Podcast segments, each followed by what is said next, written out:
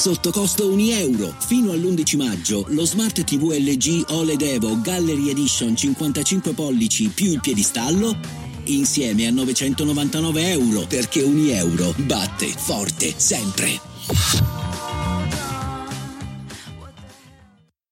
E adesso un bel caffè finito. Perché rischiare di rimanere senza caffè quando puoi abbonarti a Caffè Borbone? Prezzi vantaggiosi, costi di spedizione inclusi, tante possibilità di personalizzazione e l'abbonamento lo sospendi quando vuoi. Decidi tu la frequenza, la qualità, scegli tra le cialde e capsule compatibili e crea il tuo mix di gusti e miscele. Mai più senza caffè con l'abbonamento Caffè Borbone. Tutte le info su caffèborbone.com.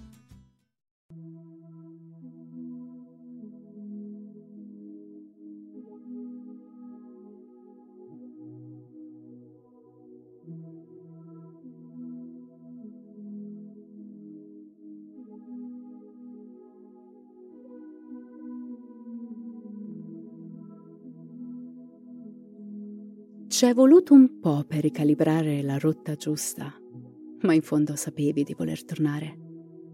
Hai vissuto un'esperienza assurda la prima volta, è vero, ma c'è qualcosa che ti attrae verso quell'inquietante e ridicolo autogrill che si staglia davanti a te sull'orizzonte degli eventi. Un sentimento che ti riporta ai vecchi cabinati arcade, a quando sognavi le sabbie di Arrakis e le gomme da masticare con le figurine dei calciatori. Ed è proprio così che si impara a riconoscere la strada. Attraverso la nostalgia delle nostre sinapsi, canticchiando la sigla di quella vecchia serie che vedevi a tarda sera, alzando il pollice in alto, senza farsi prendere dal panico. Il parcheggio dell'autogrill è sempre semideserto. A terra scorge un volantino. Scopriamo segreti antichi e moderni con Alberto al nostro fianco saremo eterni. Nessuna setta è come questa. La Chiesa... Non finisci di leggere. Uno strano vento caldo trascina lontano il foglietto colorato. Ma... Ma c'è vento nello spazio? Eh, vabbè, poco importa. Ormai sei di fronte alle porte dell'autogrill. Spingi la maniglia con su scritto tirare ed entri.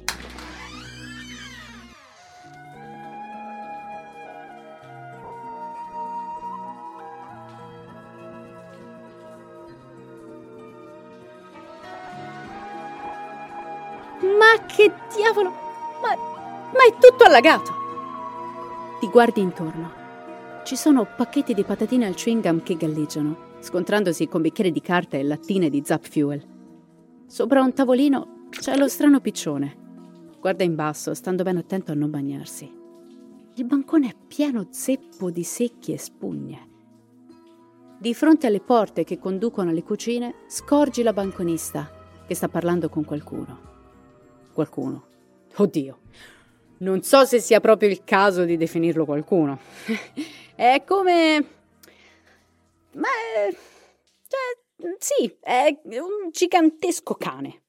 Cioè, è peloso. È peloso come un cane, ma... È vestito da benzinaio. Non so. Eh, no, ora che lo guardi meglio, forse è più simile a un lupo. Un lupo con dei problemi, cioè un, un, un lupo disagiato, dai. Sulla divisa da lavoro verde lime svettano i loghi della pompa di benzina. Oh, vedi che giù c'è proprio il macello, le cucine sono proprio messe male e c'è potremmo fa. Io non so attrezzati, una ruota di scorta ti posso cambiare, se mi chiedi di sistemare là il coso della benzina, quello ti posso fare, ma mica tengo il chip dell'idraulico. Ho capito, ma io qui ho bisogno di una mano. Cioè, non posso mandar via i clienti. Siamo in alta stagione? Ah? Alta stagione? Ricordi cosa è successo l'ultima volta, sì? Ci hanno mandato i centurioni ciloni. Hm? Siamo l'autogrill più distante, non è che possiamo fare il cavolo che vogliamo. Oh! oh! Autostoppista dell'etere! Porta pazienza, arrivo subito da te, eh. Guarda, oggi è un casino. Intanto siediti. Muovendoti piano sulla barcollante piattaforma flottante, arrivi vicino agli sgabelli del bancone. Ti arrampichi sopra uno di essi e attendi, guardandoti intorno. L'acqua sta diventando davvero alta. Sulla destra noti che le scale che portano verso i bagni al piano inferiore ora sono una piccola cascata e da esse emerge qualcosa. Una manona tozza stringe con forza il corrimano. La coscia priva di elasticità sballonzola in avanti portando pressione su un ginocchio soffocato dalla ciccia. Marusca risale a fatica le scale, tenendo in una mano un secchio e l'angolo del vestito pericolosamente scollato. Indossa degli enormi stivali gialli da pioggia, che però sembrano incredibilmente piccoli e stretti su di lei. Imprecando, si avvicina a una delle grandi finestre del locale e svuota il secchio all'esterno, asciugandosi il sudore della fronte con l'avambraccio molliccio. Ehi tu, sì, dico a te. Nel caos umido, la tv in alto sopra la tua testa attira la tua attenzione. Stanco di attraversare la galassia tutto da solo? La tua cintura d'Orione piange una Roswelltina. Vieni anche tu, dove l'amore trascende le galassie. Area 69 ti metterà in contatto con esseri provenienti da ogni angolo del cosmo. Scorri i profili bioingegnerizzati, naviga attraverso wormhole di compatibilità e accendi il piacere cosmico con esseri ultraterreni. Dai, che aspetti? Crea ora il tuo profilo e sciogliti in un caldo bacio con il tuo prossimo partner interstellare. Area 69. Accedi all'amore proibito. Qualcosa ti distrae. È qualcuno che piange. È una donna. L'avevi già vista la prima volta. Piangeva su una tazza di caffè inconsolabile. Beh, non sembra che la cosa sia cambiata molto in realtà. Il tavolo è il medesimo e il pianto è altrettanto insopportabile. Ma... Dio... Ma... Dio mio! È lei che sta causando tutto questo! È lei! Sta piangendo così tanto da allagare il locale! Ma com'è possibile? Ai, mamacita! E basta un po'! Farei scappare i clienti! La banconista si avvicina alla donna di spalle per consolarla.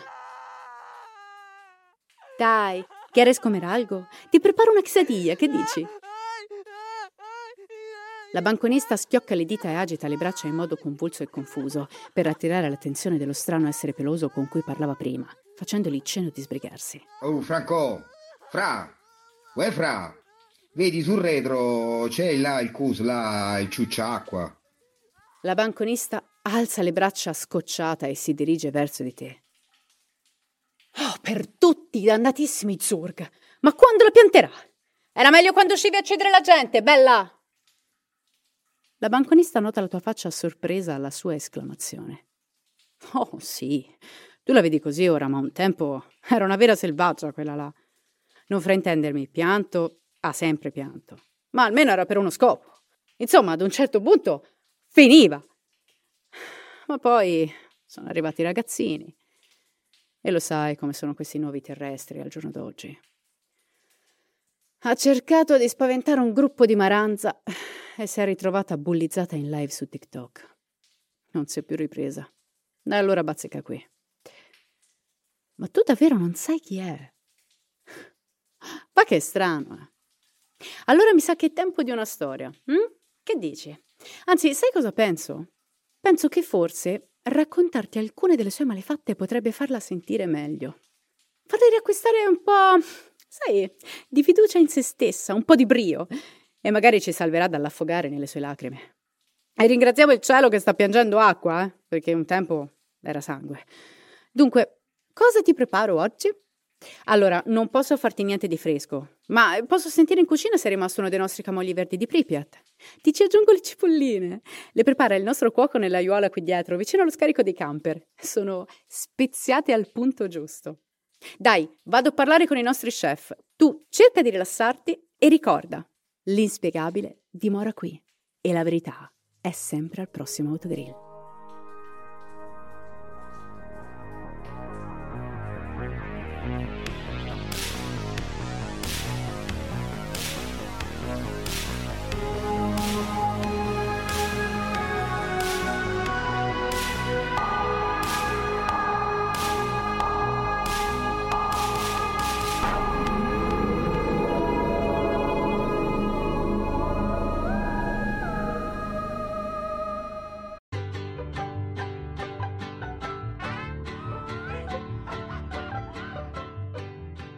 Molto, molto tempo fa, nel profondo dell'America Latina, viveva una donna di nome Maria. Era la donna più bella di tutto il Messico, muy hermosa, con i suoi lunghi e voluminosi capelli bruni, labbra carnose e occhi profondi e perturbanti. Oh, ma sapeva di essere bella. Non a caso se la tiravano un poco, faceva un po' la figa di legno, ecco. Eh, giorno dopo giorno, interminabili file di pretendenti si perdevano all'orizzonte color seppia. Là dove le case color seppia si mischiavano ai cactus color seppia in un tramonto color seppia e dove le dune lontane, indovina di che colore? Color seppia. No, marroni, ma il filtro è comunque seppia. Ma quando il sole andava a dormire, ognuno di loro tornava a casa, sconfitto, il cuore spezzato. La bella e dolce Maria non si concedeva a nessuno, poiché nessuno era alla sua altezza. Ma un bel dì, un affascinante giovane gentiluomo arrivò al galoppo in città, cavalcando con il sole alle spalle, come se fosse in una pubblicità della Badedas. E Maria perse completamente la testa. Finalmente l'aveva trovato. Aveva trovato colui che poteva eguagliarla in bellezza ed eleganza. Ella si volviò loca. In un attimo capì che doveva averlo perché era l'unico uomo abbastanza manzo da poter essere al suo fianco nelle storie di Instagram. Presto si sposarono e non molto tempo dopo ebbero due deliziosi bambini bambù. Questa gioia tuttavia durò poco, perché un maledetto giorno il bellone a cavallo tornò in città, ma non da solo.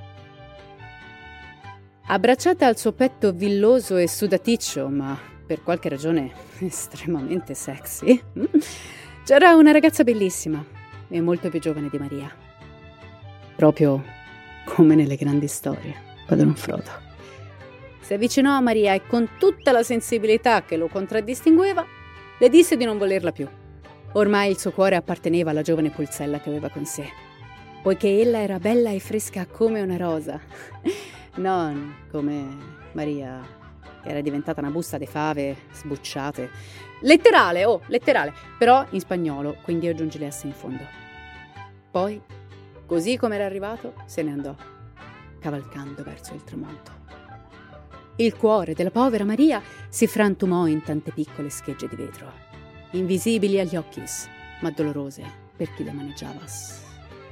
Questa è una cazzata. Inutili furono i tentativi dei paesani di convincere l'uomo a tornare almeno per un falò di confronto. Ma niente, era più una giovane ventenne di un carretto di churros.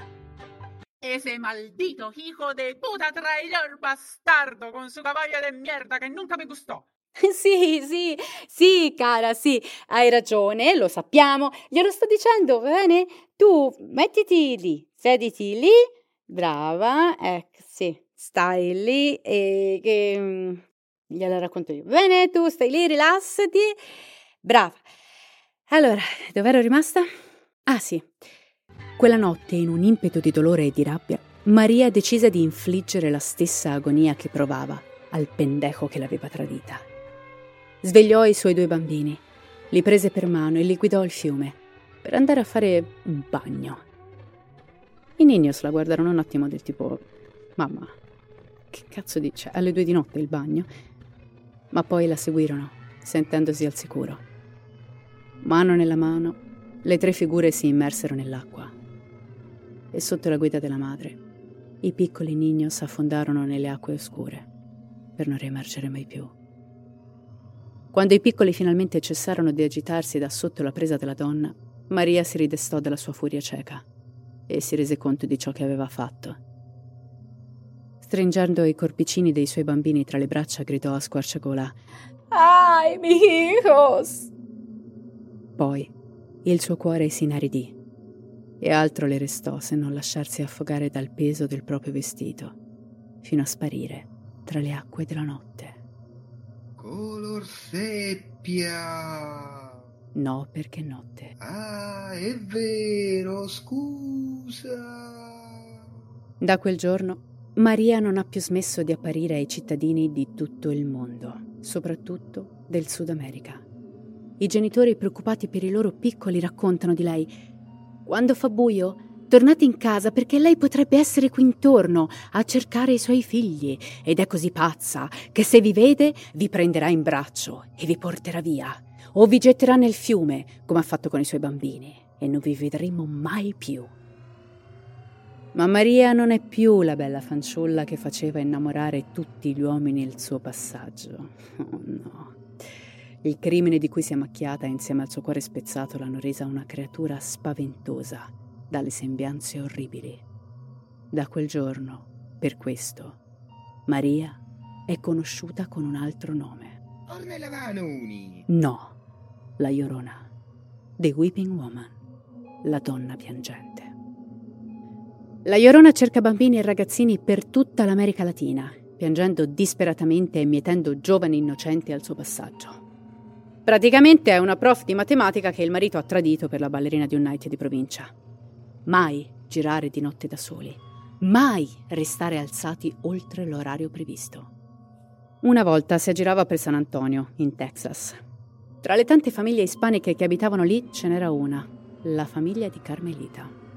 Carmelita era una bambina come tante, un po' irruenta e disobbediente. I suoi genitori lavoravano moltissimo e capitava spesso che la lasciassero dai nonni.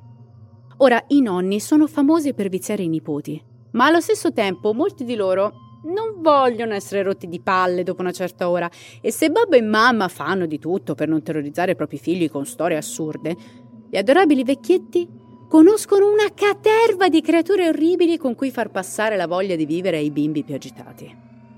Forse i nonni conoscono cose che noi non sappiamo, o forse sono solo dei sadici bastardi. Fatto sta che Carmelita veniva terrorizzata con ogni sorta di storia quando faceva i capricci. Sua nonna era praticamente l'Alicia Colò del paranormale.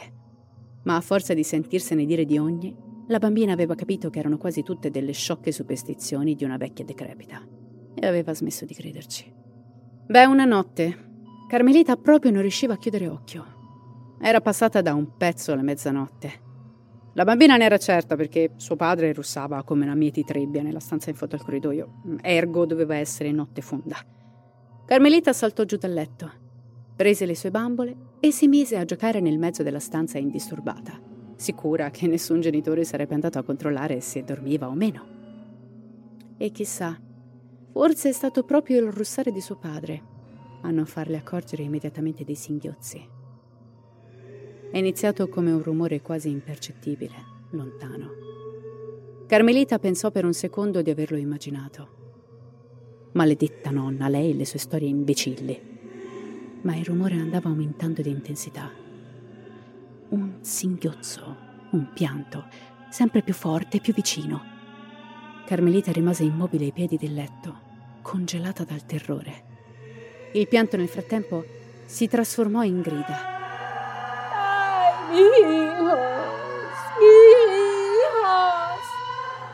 gridava la Llorona. Carmelita aveva il cuore in gola. Corse verso la porta e la chiuse a chiave. Poi si lanciò sotto le coperte stringendo la sua bambola preferita, il suo scudo. Una voce di donna parlò. Niños, siete qui? La maniglia della porta cominciò a muoversi verso il basso. La Llorona piangeva. Niños, lo sento. Aprite la porta. È ora di andare a casa.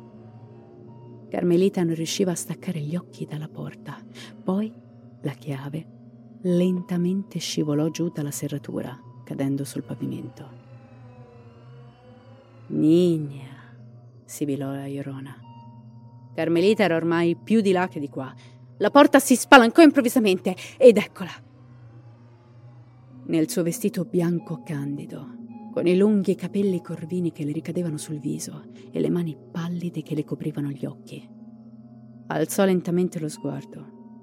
I suoi occhi marroni erano iniettati di sangue. Il suo spirito aveva pianto per così tanto tempo che ora erano lacrime carmigne. Carmelita urlò così forte da farsi male. Sei stata cattiva, Nigna. Es il momento di volvere a casa. La Llorona gridando si lanciò verso Carmelita, ma attenzione! Come nei migliori film d'azione, un eroe apparve sulla porta. Il babbo, il papà, un metro e ottanta di pelo in maglietta sudata e boxer con elastico rotto. Déjala, pura e merda. L'uomo si scagliò verso la Llorona, le afferrò i capelli e tirò con forza per allontanarla dalla figlia. La Llorona grinò inorridita, toccandosi la testa.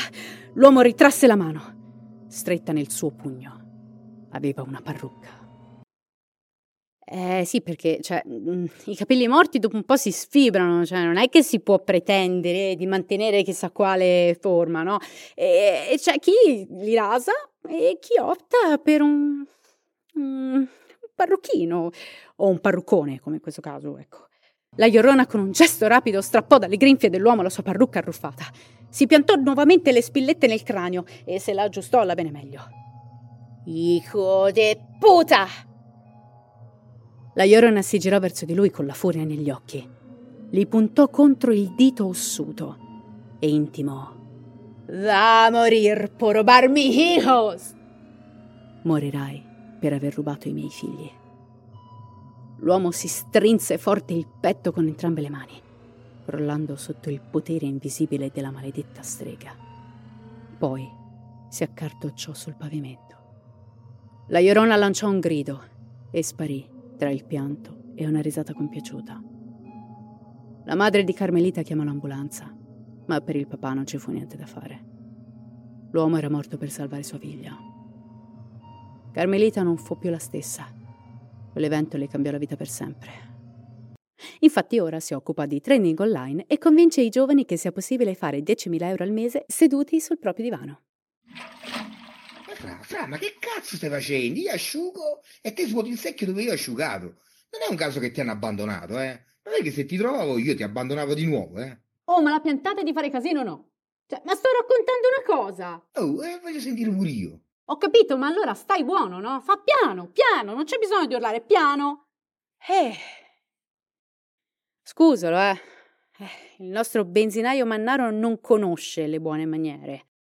È delicato come un rutto all'aglio in pieno viso. Ma, ma, ma vedono un pic sta pizza a rona. Eh, sì. Dunque, dove ero rimasta?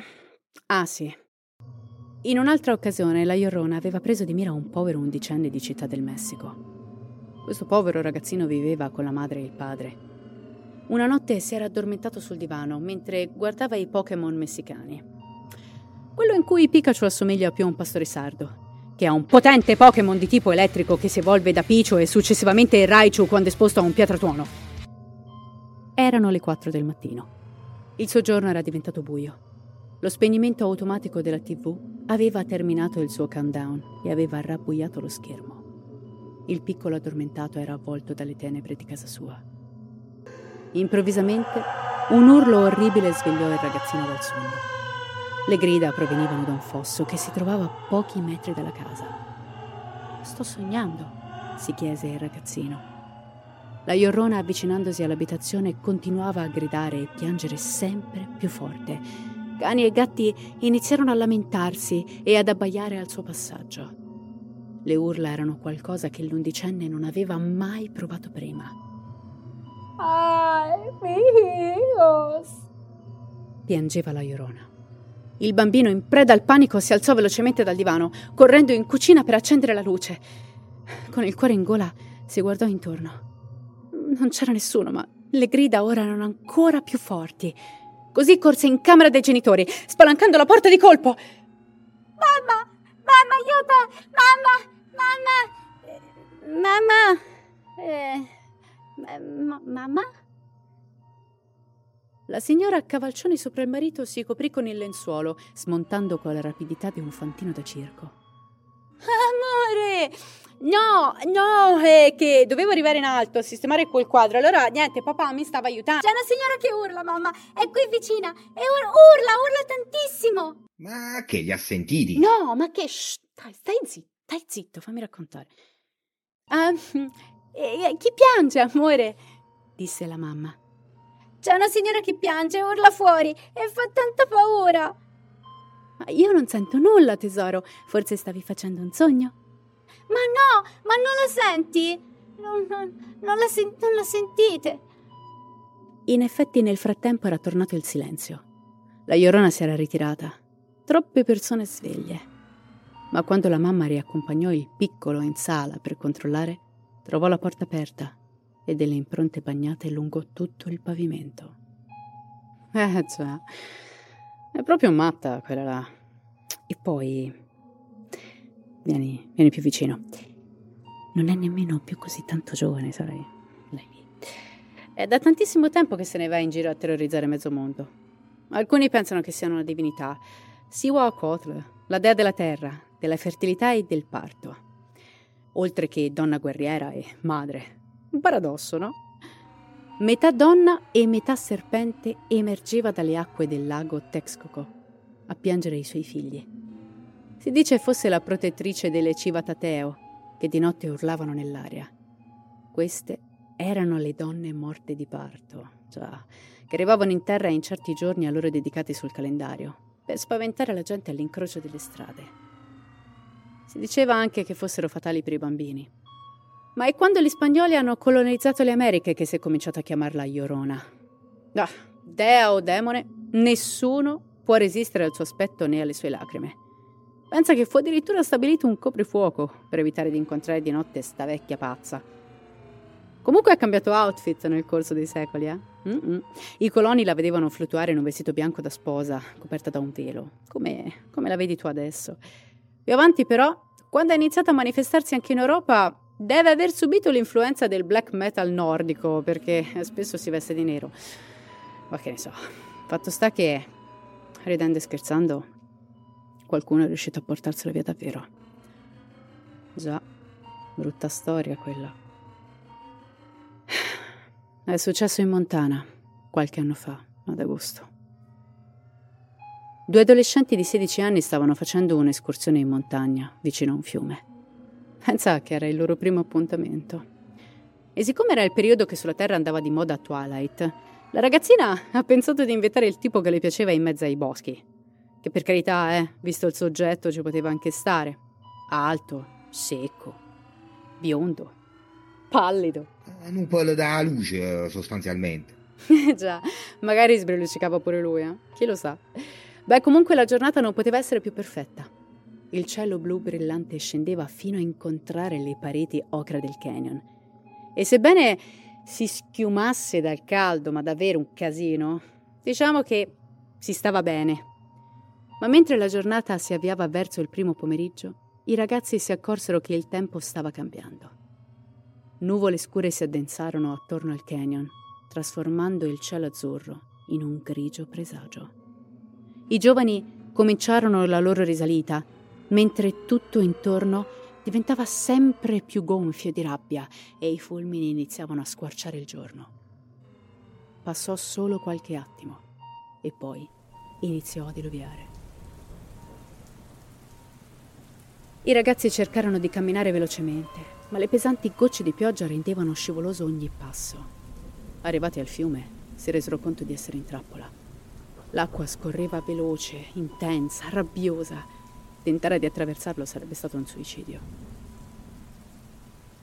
I due scorsero una piccola rientranza sotto alcuni massi e decisero di tentare la sorte per un riparo temporaneo, sperando di non entrare nella tana di un orso. E poi scese la notte. Ora, la ragazzina, che si mostrava tutta timidina e impaurita all'allampanato vampiro mancato, in realtà, dentro di sé, non poteva essere più felice. Sperduta in un'avventura con il più figo della scuola? cioè, sarebbe stato l'inizio di una grandissima storia d'amore. Eh che poi ovviamente sarebbe finita con l'inizio della scuola e Sere Nere di Tiziano Ferro scritto sul diario tra una lacrima e un vaffanculo. Ma si sa, sono ragazzi. Già, l'adolescente era talmente persa nel suo Dawson Creek mentale da non accorgersi delle parole del biondino accanto a lei. Ehi, chi è quella signora? disse lui. La giovane mm, tornò alla realtà. Eh, signora? Ma eh, non dovrebbe esserci nessuno qui. Il biondino indicò verso destra e fu allora che la ragazzina la vide. La Iorona era completamente immobile vicino all'acqua. Nemmeno il suo lungo abito bianco si muoveva al vento. I capelli scuri incorniciavano il suo viso pallido. Il lungo collo conduceva un corpo emaciato. Ma cadrà nel fiume! gridò il biondino e si alzò di scatto dalla sua posizione. La ragazzina cercò di fermarlo, ma il giovane stava già correndo a salvare quella povera donna pericolosamente vicina alle acque rabbiose. La Iorona teneva le sue braccia tese e mano a mano che il ragazzo si avvicinava a lei, poteva vederla più chiaramente. Era bellissima. I suoi occhi erano grandi e scuri, occhi di conforto incastonati in un viso pallido e placido. Le sue labbra erano piene e rosse lei le separò lentamente mentre si fece sfuggire una voce sottile e malconcia, come un giunco in una tempesta. Mio, benami. Il biondino non capì una parola, ma continuò ad avvicinarsi come se fosse in stato di trance. La ragazzina dietro di lui cercò di richiamarlo a sé in tutti i modi. Fermati, ti prego! Ascoltami! Guarda, ti, ti faccio vedere le tette, te le faccio toccare, però torna indietro. Ma niente. Nulla può fermare un adolescente in piena crisi ormonale di fronte a una che sembra la Bellucci a 25 anni. Mio. Poi la Iorona iniziò a piangere. La ragazzina si fermò, impietrita, terrorizzata alla vista di quella donna bellissima che si stava trasformando in una maschera di sangue. Ma il biondino parve non accorgersene, completamente rapito dalla voce della Iorona. Quando finalmente si trovò faccia a faccia con la donna, lei inclinò la testa per guardarlo. Con la mano, fragile, gli coprì il viso, sorridendogli tristemente. Si avvicinò e gli baciò la fronte, proprio come farebbe una madre avvolgendogli le mani intorno al collo. Il biondino non oppose resistenza. La Iorona gli baciò le guance, lasciando un segno insanguinato. Strinse forte il biondino a sé. Il ragazzino non urlò mai, nemmeno un gemito. Poi, con la grazia di una ballerina, la Iorona gettò il corpo del giovane nel torrente sottostante. La ragazzina Quasi si sentì mancare il fiato. Corse via veloce come il vento. Corse fino a che non le sanguinarono i piedi e raggiunta la strada si accasciò. Fu raccolta da un automobilista alle prime luci dell'alba. Del biondino non fu mai trovato il corpo. Si pensò che fosse affogato e che gli animali avessero fatto il resto. Già. Ma è stata lei, Mm-mm. la Iorona. Ah? Maria, Vecchia volpe assassina, ma quante ne hai combinate? Eh? Sei famosa, Maria? Eh? Dai, su. L'ho visto, era un sorriso, era un sorriso. Dai, su, tiriamoci un po' su, dai, che dici? Eh? Eh?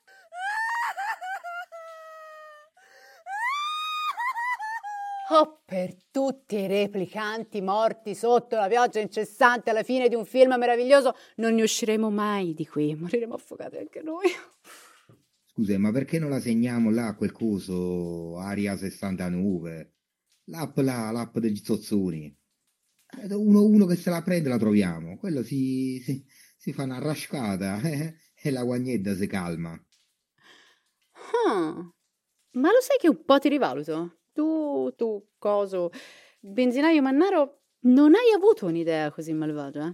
Potrebbe funzionare veramente, ma tu devi metterle il segui, eh? No, no, ehi, non la voglio a quella, ehi, no, no, no, non mi pensare proprio, no, no, no, no. Dai, così vede che qualcuno è interessato. No, no, no, no, non mi andare a pensare proprio, no, no, non mi metto no, no, in mezzo. Ascolta, ascolta, ascolta. Se metti il follo, ti cucino il tuo panino preferito tutti i giorni per un mese. Che dici? Ma quale? Quello con la zampa di coniglio? Eh, quello. E me, me, vabbè, va. Oh, però mo te lo dico, io non le scrivo. Grande, grazie, grazie, benzinaio Mannaro, sei un amico, sei un amico, sei un grande. Oh, autostoppista, il tuo panino è pronto. Eh, te l'ho fatto da portare via, vista la situazione, il casino. Eh, si è bagnato un pochino il sacchetto. Eh, scusa. Vabbè, dai, magari gli dà quel twist, quel, quel, sai, quel saporino aggiunto, quella cosa. Vabbè. Che dire, eh, autostopista dell'etere. io devo andare a scaricare area 69 sul telefono della Iorona. Questa cosa va risolta il prima possibile. Ma tu torna pure quando desideri, tanto noi siamo sempre qua. E ricorda, l'inspiegabile dimora qui e la verità è sempre al prossimo autogrill. Ce l'abbiamo fatta, abbiamo, abbiamo partorito anche questo episodio con un'immensa difficoltà. Credo che abbiate capito che uh, gli episodi ovviamente non usciranno con cadenza settimanale, ma neanche ogni 15 giorni. Gli episodi usciranno quando saranno pronti, va bene? Perché vogliamo farli bene, vogliamo essere sicuri di darvi il massimo. Quindi, se volete restare sempre aggiornati e soprattutto volete scoprire un po' di più su questo universo, diciamo così, seguiteci su Instagram, ci trovate con il nome Questo podcast non esiste. E niente, se questo delirio vi è piaciuto, eh, lasciateci un commento, delle stelline, insomma, qualunque cosa aiuterebbe un casino e a noi fa sempre piacere leggervi. Io sono Valentina e sono l'autrice e la voce principale di questo podcast. La sigla, le musiche fotoniche che anche questa volta ci hanno accompagnato sono di Mattia Ceci, così come le illustrazioni realizzate con l'intelligenza artificiale. L'incredibile montaggio è sempre di Nicola Patelli e la voce del benzinaio Mannaro è del nostro carissimo amico Manny. Manny Mannaro. Ah, sto che giochino di parole! Chi è Manny? Chi lo sa? Chi è questo benzinario Mannaro? Lo scopriremo più avanti? Non lo so, forse. Voi credete nei Mannari? Fatecelo sapere. Nel dubbio, noi vi aspettiamo al prossimo episodio. Vi ringraziamo per l'ascolto e ci trovate sempre qui, al nostro autogrill, che come avrete capito non esiste. Ciao!